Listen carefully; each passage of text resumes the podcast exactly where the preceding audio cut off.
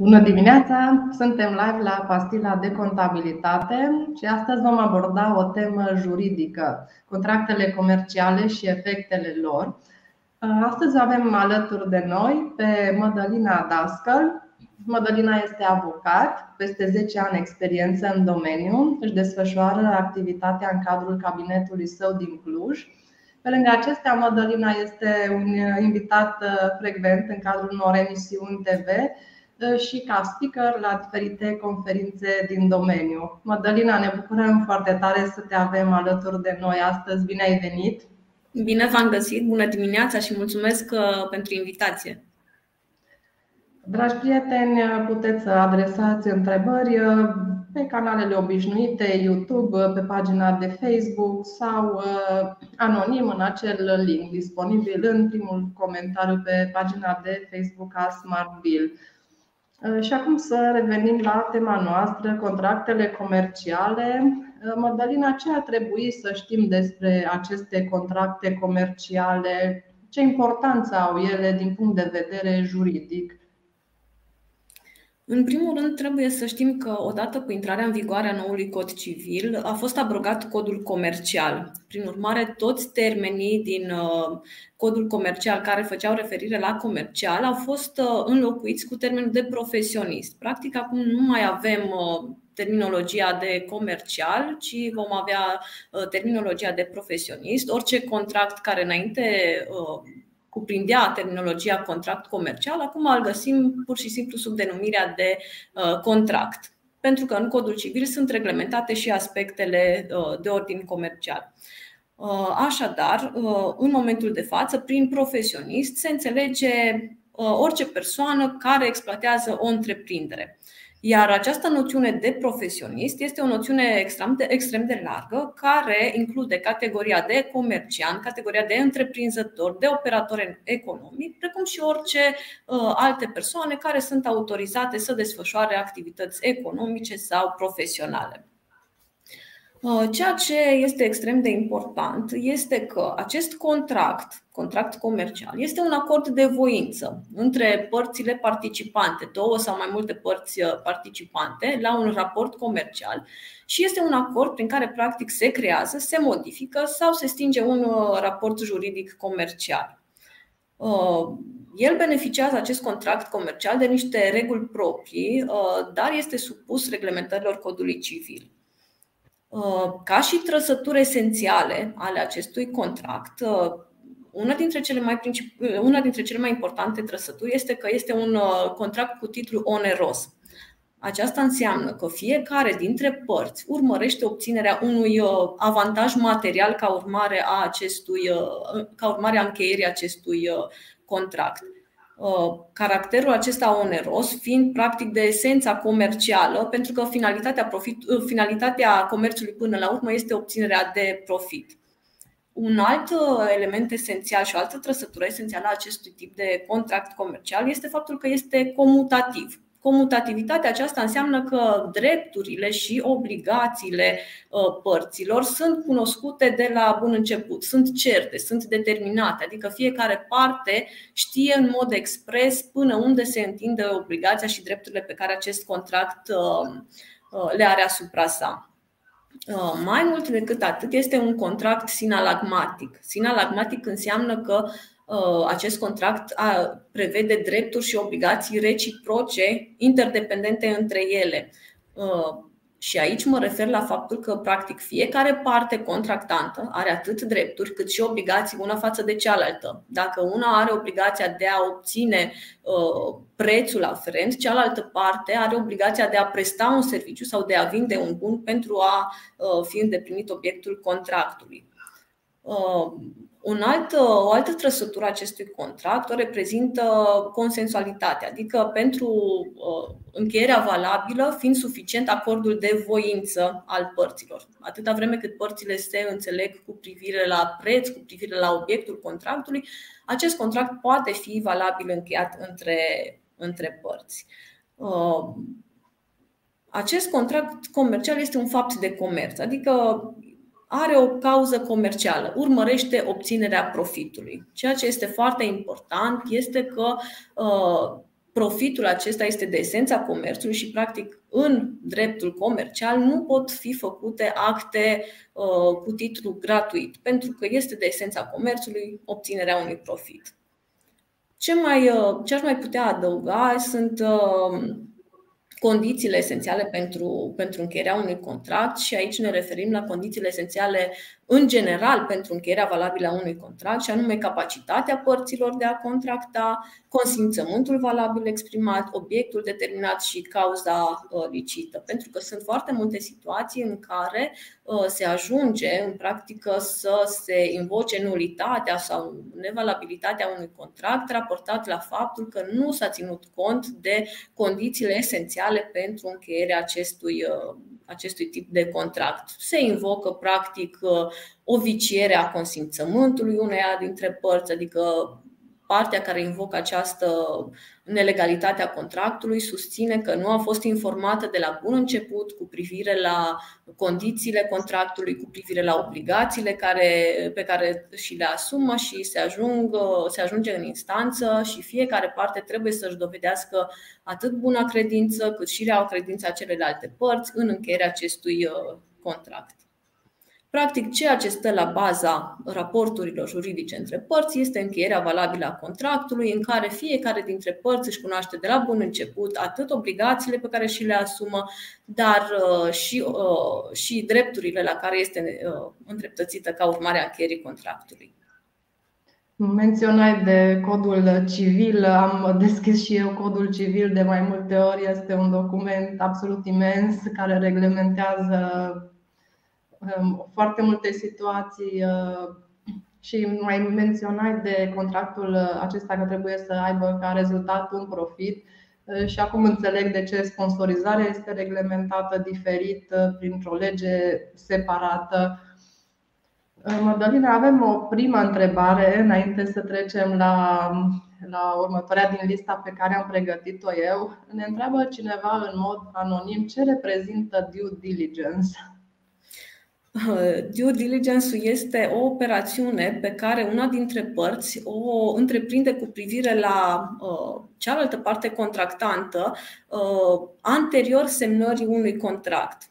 Uh, se folosește destul de mult uh, acest due diligence în situația în care una dintre părțile contractante, să zicem o societate comercială, dorește să preia o altă societate comercială. Uh, în această situație se face, uh, se desfășoară o activitate de due diligence pentru a vedea exact situația, uh, situația juridică a societății respective, în ceea ce privește existența contractelor de orice fel, comerciale, cu creditori contracte de muncă pe care societatea le are încheiate, eventuale riscuri la care s-ar supune societatea care urmează să preia uh, și să ce riscuri ar exista prin preluarea unei societăți, de exemplu. Uh, nu întâlnim acest, uh, această terminologie numai în ceea ce privește comercianții sau profesioniștii, întâlnim și în alte domenii în care se dorește verificarea juridică a unei societăți comerciale pentru a vedea existența unor riscuri sau beneficii în ceea ce privește contractarea cu uh, cealaltă parte. Ca un fel de audit, cum avem noi exact. în contabilitate. Exact. Mulțumim, Madalina. Ne poți spune dacă există situații în practică în care contractul este obligatoriu? Uh, dacă legea cere o formă scrisă, potrivit uh, codului civil, uh, această formă scrisă poate să fie de două feluri înscrisul sub semnătură privată, adică cele două părți semnatare sau părțile semnatare ale unui contract întocmesc un înscris, fără a fi necesară o formă solemnă a acestuia să fie redactat, de exemplu, și uh, autentificat de către un notar public, uh, sau înscrisul autentic, care este practic uh, înscrisul uh, redactat și autentificat de către un notar public. Deci, practic, cele două situații sunt situațiile în care uh, legea prevede uh, forma scrisă a contractului. Există situații în care, așa cum am menționat, contractul este valabil între părți atunci când acordul de voință ajunge uh, la dispoziția celuilalt contractant. Deci sunt anumite situații în care, într-adevăr, forma scrisă este prevăzută ca și valabilitate a contractului respectiv. Uh, Primul exemplu care îmi vine în momentul de față în, în minte este contractul de vânzare-cumpărare a unui bun imobil, pentru a cărui valabilitate este necesară forma autentică. În schimb, există situații nenumeroase în care nu este necesară forma scrisă, însă părțile uh, hotărăsc să facă înscrisul în formă scrisă, uh, contractul în formă scrisă, tocmai pentru a stabili în mod concret, clar, uh, toate obligațiile la care se, pe care și le asumă fiecare.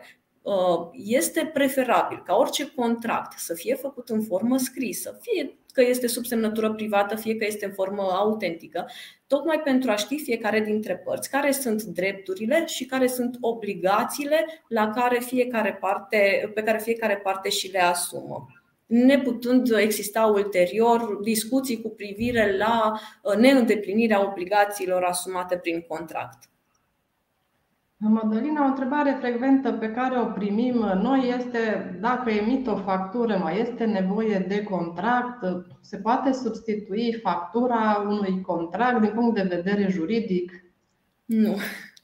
Din punct de vedere, nu. Cele două documente sunt uh, documente diferite. Deși de foarte multe ori în practică uh, ne întâlnim cu situația în care se emite doar o factură fiscală uh, fără a exista anterior încheiat un contract, trebuie stabilit de la bun început faptul că un contract valabil încheiat prevede toate drepturile și obligațiile părților.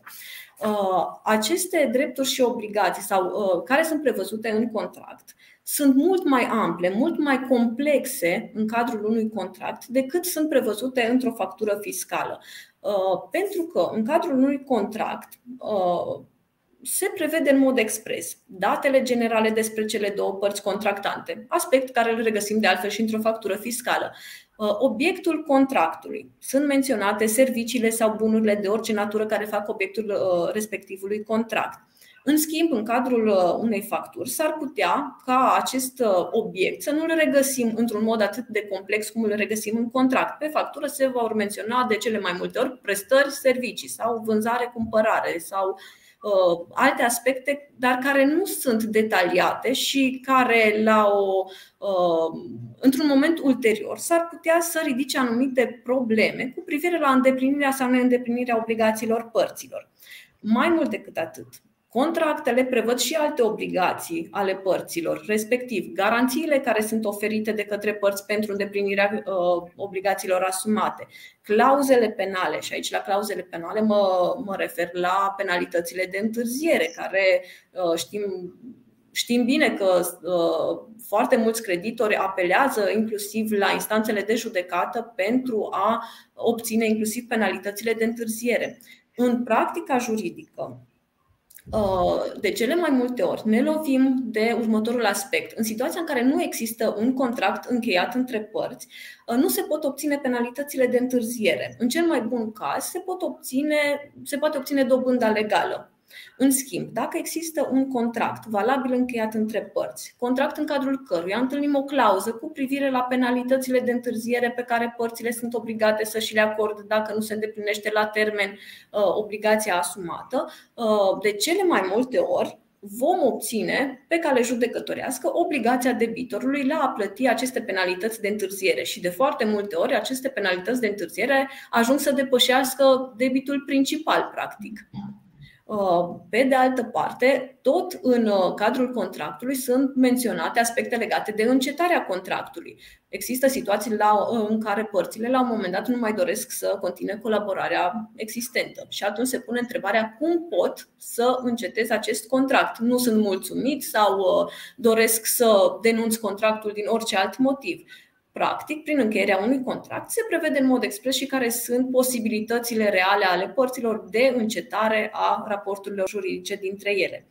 Forța majoră, iarăși, uh, un aspect foarte important pe care, care, de fapt, un aspect care a devenit foarte important în ultimii, în ultimii ani, în ultimii doi ani, odată cu pandemia, este această forță majoră. Dacă până acum Um, clauza cu privire la forța majoră era o clauză pe care, care era introdusă în contract uh, așa să fie formal, și ea da.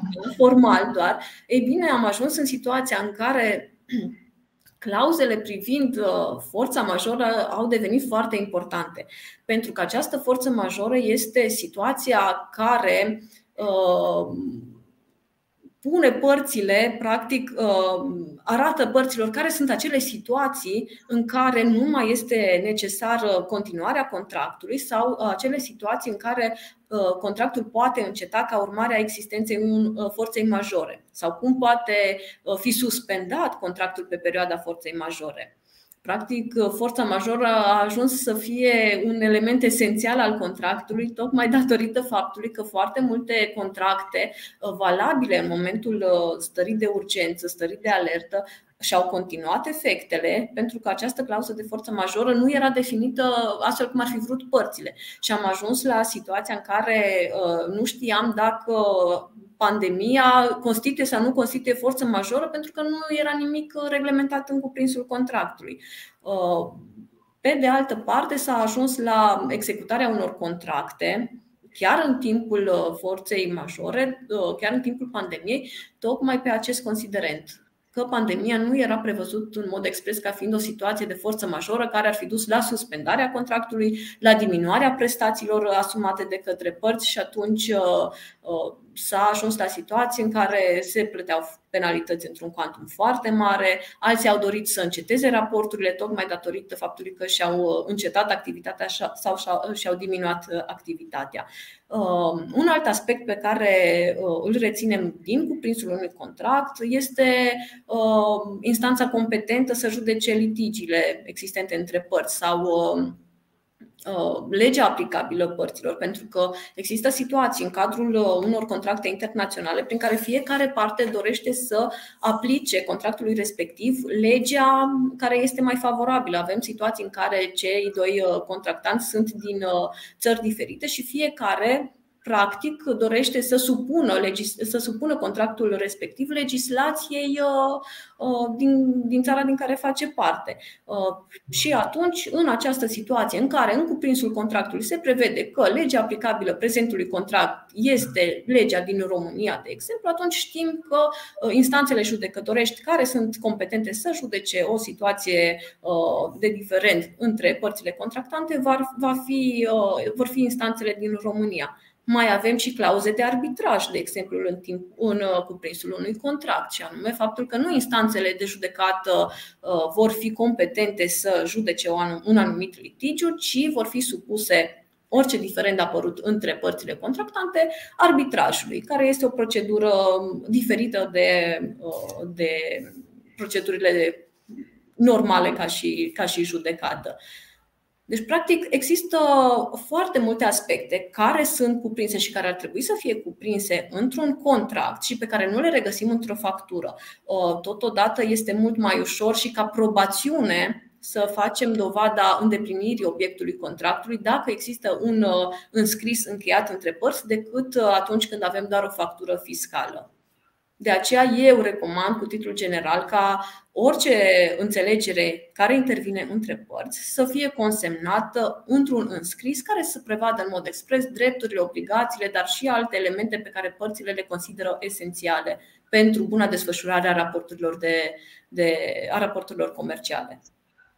Da, noi de regulă ne concentrăm în atunci când analizăm contracte pe preț, și pe procentul de despăgubiri, dar iată că sunt și multe alte elemente din contract la care poate nu le dăm suficientă importanță, necunoștință de cauză și care sunt importante. Avem o întrebare anonimă. Dacă dorim să modificăm un contract, cum ar trebui să procedăm? Se poate anula un contract și apoi să semnăm unul nou? În contabilitate așa facem cu facturile, câteodată putem să le anulăm, dacă nu le-am trimis la beneficiar, dacă nu le stornăm, putem storna un contract. Nu este necesar uh, anularea contractului. Uh, orice modificare a unui contract sau a unor clauze din cuprinsul unui contract se, pot face, uh, se poate face prin încheierea unui act adițional. Actul adițional este practic o anexă o urmare a contractului prin care aceleași părți contractante înțeleg să revină asupra unor clauze din contractul inițial.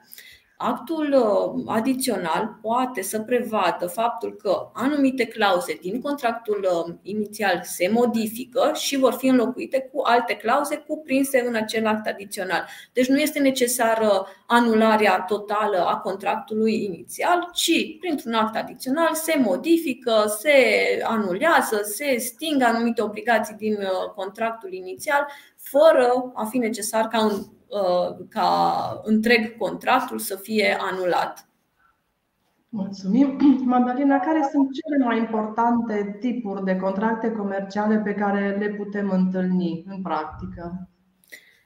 În practică, cel mai frecvent contract pe care îl întâlnim este evident contractul de vânzare-cumpărare. Toată lumea vinde, toată lumea cumpără. Deci ăsta este, cred că, principalul contract de, uh, pe care îl întâlnim uh, în în ziua de astăzi. Mai este totodată contractul de prestări servicii.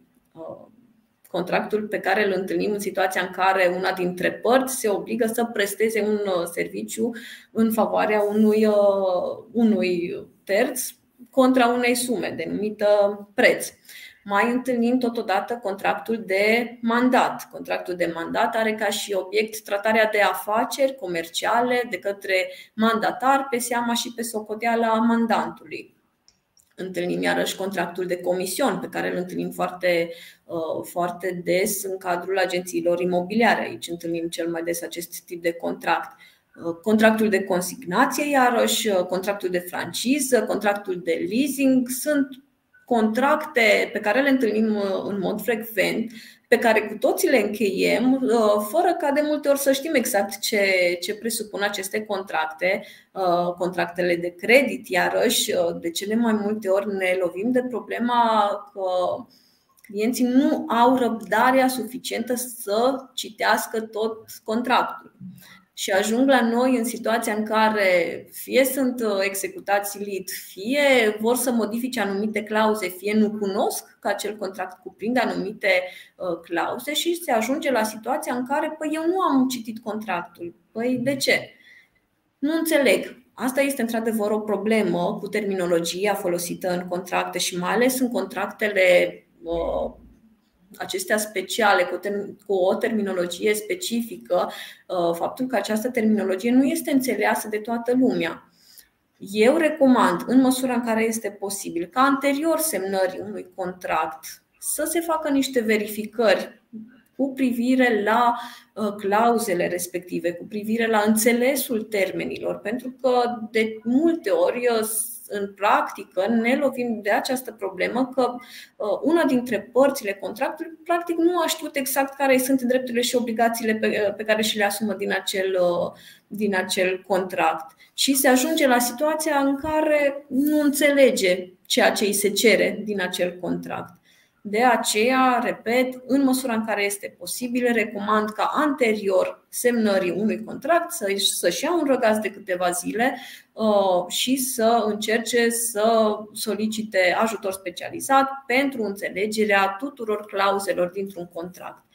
Pentru că orice contract, fie de uh, vânzare-cumpărare, fie de franciză, de comision, Orice contract uh, presupune o terminologie specifică la care nu toată lumea are acces și de aceea este foarte important să se înțeleagă efectiv care sunt drepturile și obligațiile fiecarea dintre părțile semnatare ale unui contract.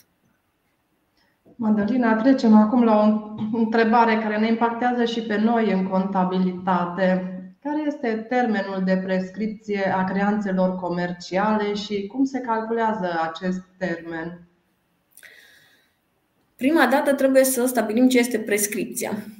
Avem uh, foarte multe situații în care uh, ajung la noi clienți și spun am uh, un client care nu și-a plătit datoriile de 5 ani de zile. Cum pot să-mi recuperez? Prescripția este o sancțiune care apare în acele situații în care, prin depășirea unui termen și uh, prin depășirea unui termen, partea care rămâne în pasivitate nu își mai poate vedea uh, îndeplinite uh, drepturile sale de a recupera uh, creanța. În materie comercială, în materia creanțelor comerciale, termenul general de prescripție este de 3 ani de zile. Asta înseamnă că, de la data scadenței unei datorii, persoana îndreptățită să recupereze creanța respectivă are la dispoziție un termen de 3 ani de zile în care poate să facă toate demersurile legale pentru recuperarea sumelor care îi revin. Rămânerea în pasivitate cu privire la nerecuperarea acestor datorii se sancționează cu Uh, cu prescrierea datoriilor. Asta nu înseamnă că datoria nu mai există. Ea există ca și datorie, atâta doar că dreptul creditorului de a mai recupera uh, sumele datorate nu mai poate fi, uh, nu mai poate fi valorificat pe calea, unei, pe calea unui proces, de exemplu. Excepția prescripției, practic aceasta este modalitatea prin care se poate invoca prescripția, printr-o excepție. Este o excepție care este pusă la îndemâna debitorului, deci la îndemâna celui care datorează suma și prin care el vine în fața instanței de judecată și spune eu înțeleg să invoc prescripția acestei datorii, adică să invoc faptul că timp de trei ani de zile creditorul meu nu a făcut niciun demers ca să recupereze banii de la mine, prin urmare consider că acesta nu mai are dreptul de a uh, recupera sumele respective. Deci chiar dacă datoria există ca și uh, în materialitatea ei, uh, această datorie nu mai poate fi recuperată întrucât dreptul creditorului s-a prescris. Cum a, cum am menționat deja, termenul general în materie comercială este de 3 ani de zile.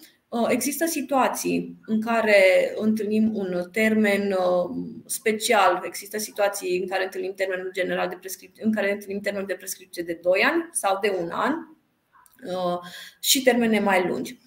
Ceea ce este extrem de menționat, extrem de important de menționat este faptul că acest termen, de, termen general de prescripție poate să fie modificat de către părți. Uh, în sensul în care părțile pot să decidă de comun acord printr-un, uh, prin contract să mărească acest termen sau să-l micșoreze. Uh, nu pot să prevadă că nu va exista o prescripție. Deci nu pot să spună că oricând vei dori, vei putea face demersuri pentru, pentru a recupera sumele datorate, însă poți să, poți să prelungească acest termen și atunci, uh, prin modificarea termenului general de prescripție, se prelungește termenul în care uh, oricare dintre părți poate să își recupereze sumele datorate din acel contract. Madalina, avem o situație frecventă. Cred că fiecare antreprenor s-a lovit cel puțin o dată practică de această situație. Avem un contract, am semnat un contract, am emis o factură, am prestat serviciile în baza contractului sau am vândut bunul, doar că nu mai încasăm sumele. Ce soluție are în această situație vânzătorul ce, sau prestatorul? Ce pași ar trebui să urmeze ca să poată să își recupereze sumele? Um, există mai multe soluții, mai multe variante pe care cel care are de recuperat anumite sume de bani le poate uh, și le poate valorifica. Ceea ce este extrem de important de la bun început de menționat este faptul că simplul contract încheiat între părți nu dă posibilitatea uh, creditorului de a, se, uh, de a se adresa direct executorului judecătoresc. Practic, pentru a putea obține Uh, un titlu executoriu, este necesar demararea unei acțiuni în instanță prin care se va obține, în urma căreia se va obține o hotărâre judecătorească.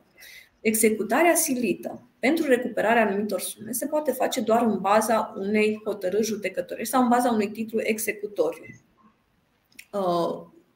Uh, eu recomand în primă fază transmiterea unei notificări către debitor. O notificare transmisă prin uh, intermediul executorului judecătoresc, prin care îi se pune în vedere uh, debitorului ca într-un anumit termen, 5 zile, 10 zile, 15 zile, să își achite sumele restante.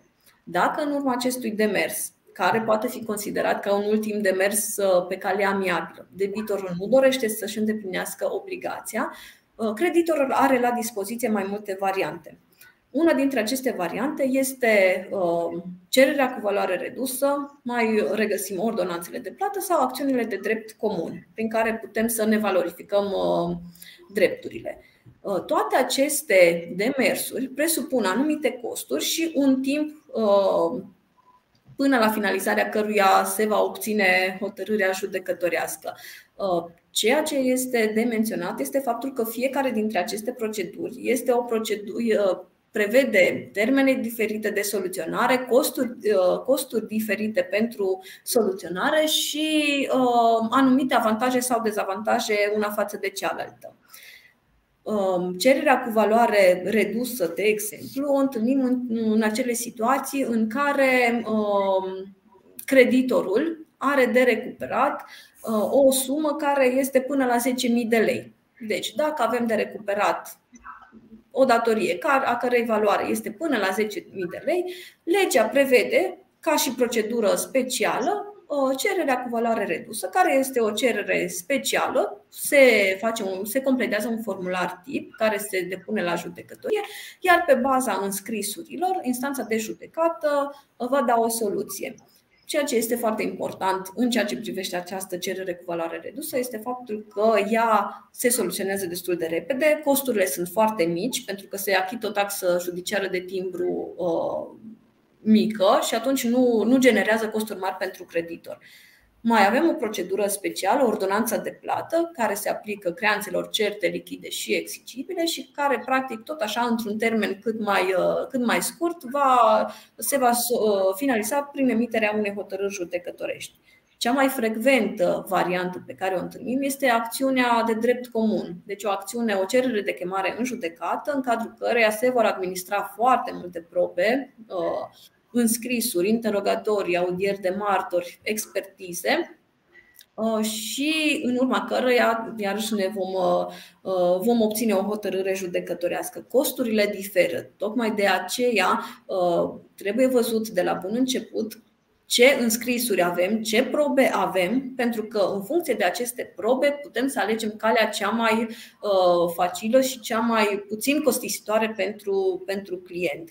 Uh, primele două variante, atât cererea cu valoare redusă cât și ordonanța de plată, sunt proceduri urgente care se vor soluționa într-un termen relativ scurt, pe când cererea de chemare în judecată presupune un timp mai îndelungat pentru soluționare, dar și costuri mai ridicate.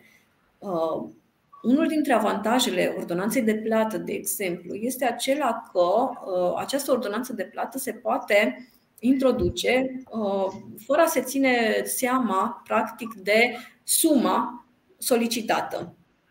Uh, și atunci, uh, ceea ce este important sunt înscrisurile care stau la baza uh, introducerii unei astfel de cereri. Dacă înscrisurile pe care noi, ca și creditor, ne bazăm sunt certe, adică avem contract semnat și asumat de către părți, avem o factură acceptată la plată, Poate întâlnim și situații în care avem o recunoaștere de datorie sau o plată parțială. Atunci uh, este mult mai ușor de obținut un titlu executoriu și de a, uh, de a executa silit debitorul în situația în care se obține această hotărâre judecătorească. Mulțumim, Madalina. Văd că am primit o întrebare anonimă care reia cumva subiectul discutat anterior. O să, o să citesc respectiva întrebare. Um, am încheiat un contract comercial de prestări servicii către o societate, am executat serviciile conform cu contractul, le-am facturat, numai că banii nu au mai intrat în companie. Le-am reamintit de nenumărate ori să efectueze plata. Rezultatul prestărilor nu a fost tocmai ce se așteptau ei, dar asta nu înseamnă că eu nu mi-am îndeplinit obligațiile. Știu că respectivul client are suficienți bani pentru a achita de fapt, nu e o întrebare, e o descriere a unei situații. Bănuiesc care este întrebarea din spate, ce ar trebui să facă în această situație. În această situație uh, reiau cele menționate anterior și uh, se poate demara uh, procedura de recuperare a sumelor datorate în primă fază prin transmiterea unei notificări. Dacă de bunăvoie nu se achită, nu rămâne la dispoziția creditorului decât calea judecătorească pentru obținerea unei hotărâri judecătorești. Acum, ceea ce uh, am reținut este faptul că rezultatul prestărilor nu a fost tocmai ce se așteptau ei. Aici discuția uh, este extrem de importantă pentru că debitorul obligației de plată, deci cel care trebuie să efectueze plata, are la dispoziție posibilitatea de a invoca o excepție de neexecutare a contractului. În terminologie juridică, această excepție de neexecutare a contractului este o modalitate prin care debitorul înțelege să se apere pentru neachitarea la termen uh, a datoriei, prin faptul că invocă că este nemulțumit de calitatea serviciilor prestate. De aceea este foarte importantă uh, încheierea contractului în formă scrisă, pentru că, raportat la obiectul contractului, putem să stabilim în mod cert și concret dacă obligațiile pe care fiecare parte sau în situația asta, obligațiile pe care prestatorul și le-a asumat au fost îndeplinite sau uh, au fost în mod defectuos îndeplinite. Uh, în cadrul unui proces, de exemplu, prin care una dintre părți solicită plata datoriei, iar cealaltă parte, cea care trebuie să-și execute această obligație de plată, vine și invocă o excepție de neexecutare a contractului, există posibilitatea ca, pe baza unor uh, unor uh, expertize, de exemplu, să se stabilească în ce proporție a fost executat acel contract sau dacă serviciile executate au corespuns cerințelor părții. În situația în care uh, anumite servicii nu au fost executate integral sau anumite servicii nu au fost uh, nu au fost executate, au fost executate defectuos și partea nu este, nu este mulțumită de calitatea serviciilor prestate, există posibilitatea de a diminua prețul aferent serviciilor prestate.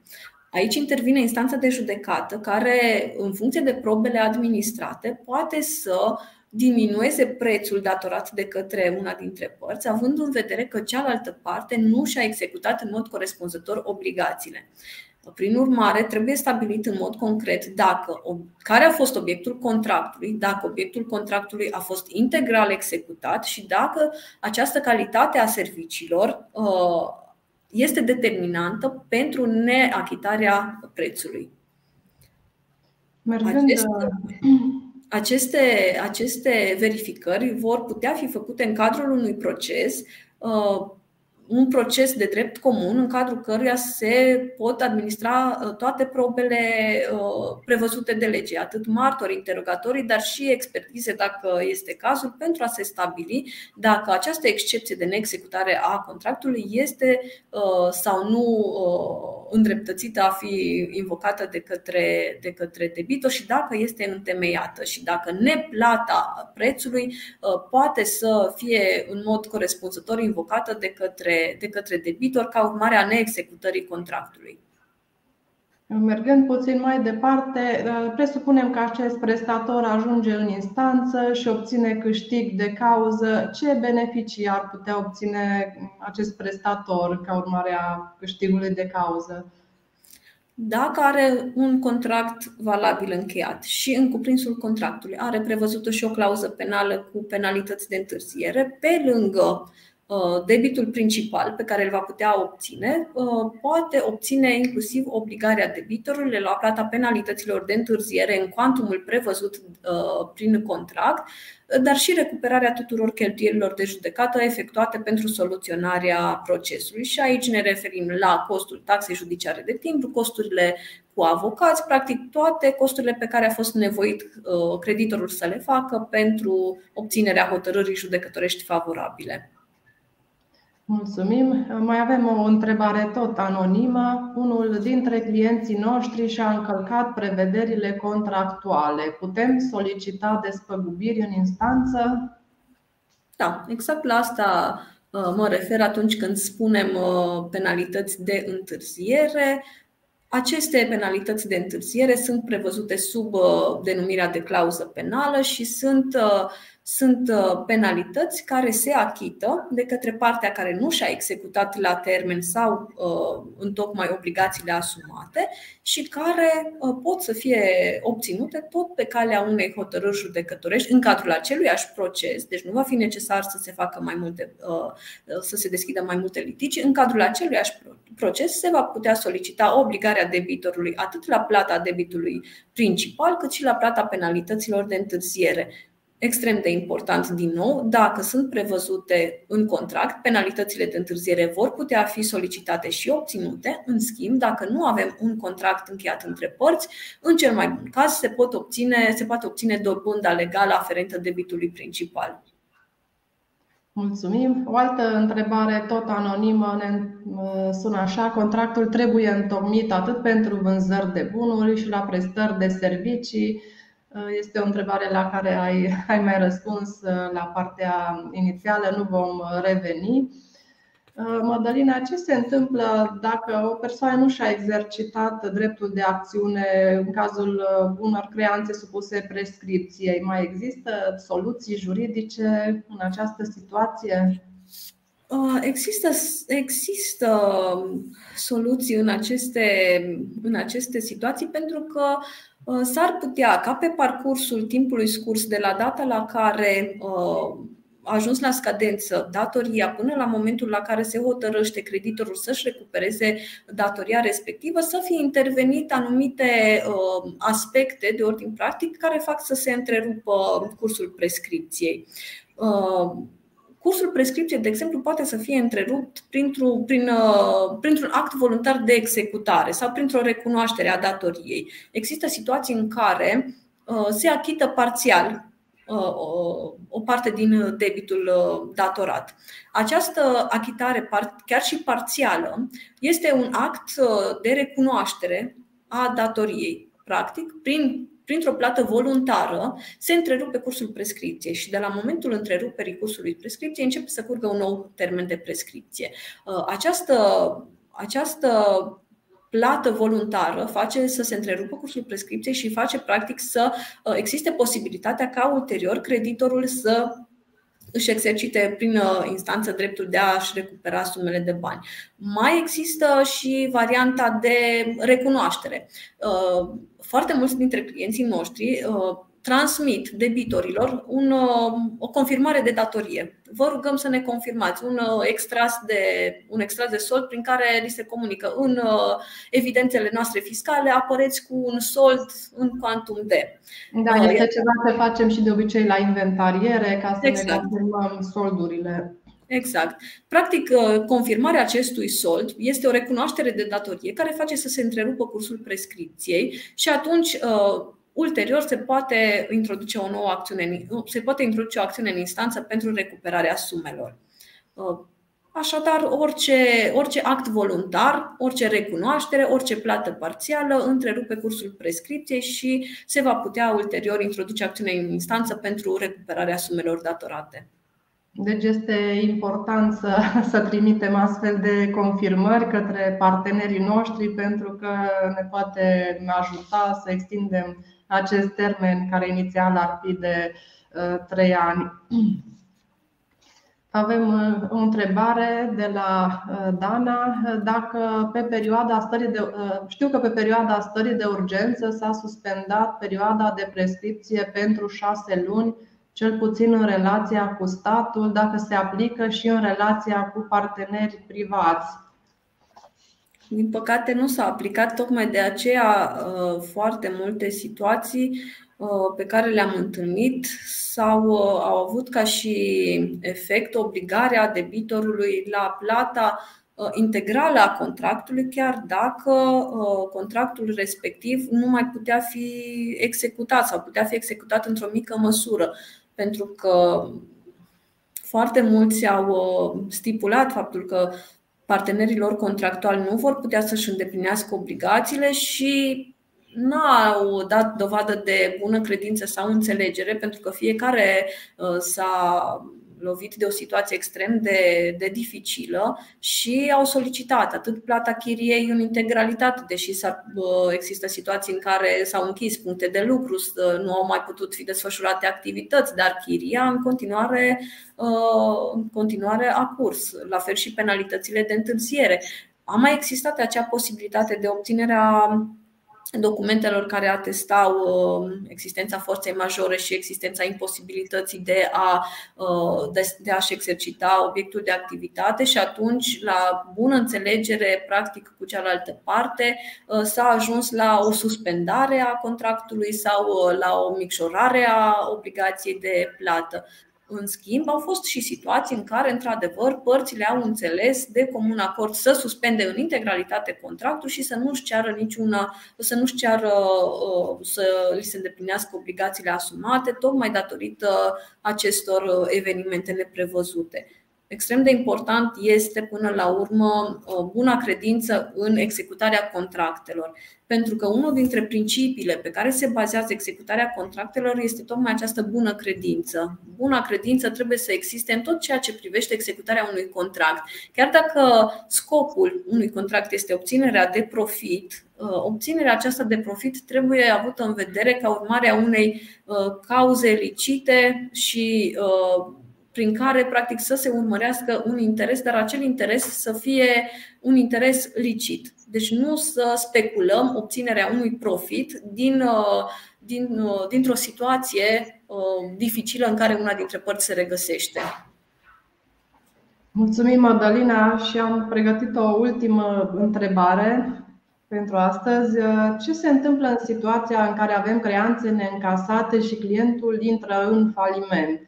Putem mai avem vreo șansă să recuperăm din sumele respective chiar parțial? Um, există posibilitatea prin înscrierea la masa credală.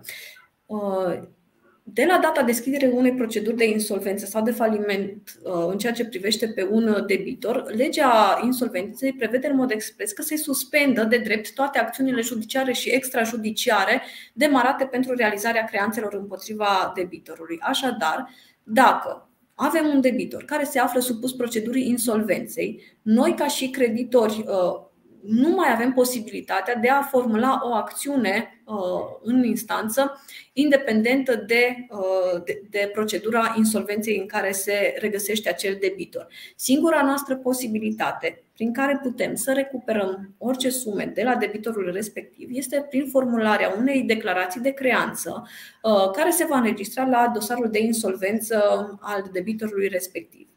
Uh, această declarație de creanță este practic un document prin care uh, noi arătăm care sunt pretențiile noastre față de acel acel debitor, iar această declarație de creanță va trebui să fie însoțită de o taxă judiciară de timbru, precum și de toate înscrisurile pe care se uh, întemeiază pretențiile noastre. Contract, facturi, recunoaștere de datorie, orice fel de document din care să reiasă acea, uh, acea datorie. Această declarație de creanță va putea fi formulată într-un anumit termen.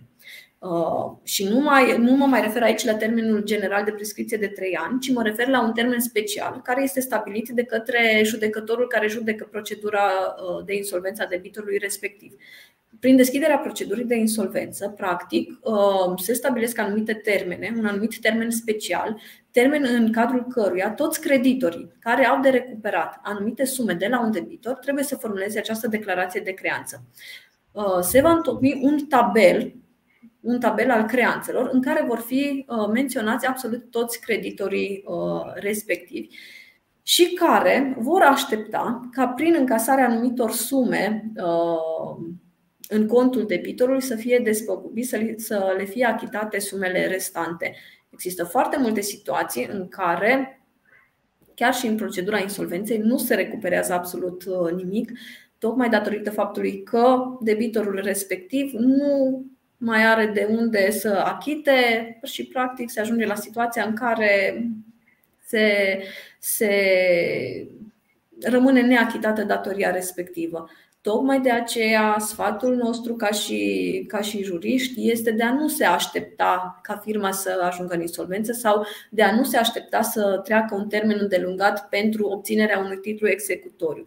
Am avut clienți care uh, mi-au spus aștept să mai treacă timp ca să se strângă penalitățile de întârziere să fie cât mai mari. Nu ăsta ar trebui să fie uh, scopul uh, unui contract să obții penalități cât mai mari. Principal ar trebui să te asiguri că debitul principal îți este, îți este acoperit și abia apoi că vei putea obține și penalități de întârziere. Pentru că altfel, rămânând în pasivitate mai mult timp, ajunge în situația de a nu mai recupera nici măcar debitul principal, tocmai datorită faptului că față de debitorul respectiv se deschide procedura insolvenței. Și mai mult decât atât, în procedura insolvenței există anumiți creditori care vor fi plătiți cu prioritate față de alții. Uh, un creditor fără o garanție este un creditor chirografar, adică un creditor ordinar, obișnuit, fără nicio garanție. Există, de exemplu, uh, creditori cum sunt băncile, care au uh, anumite garanții în vederea recuperării sumelor. Aceia sunt creditori privilegiați și care vor fi plătiți cu întâietate față de orice alți creditori. Mulțumim, Madalina, mulțumim pentru toate sfaturile, toate informațiile pe care ni le-ai transmis astăzi. Ne bucurăm că ai participat la pastila de contabilitate. Mulțumesc și eu pentru invitație. Mulțumesc mult! Dragi prieteni, vă mulțumim că ne-ați urmărit. Știu că este 25 scadența la mai multe declarații fiscale. Vă mulțumim că ne-ați urmărit. Ne revedem la următoarea pastilă. O zi bună tuturor!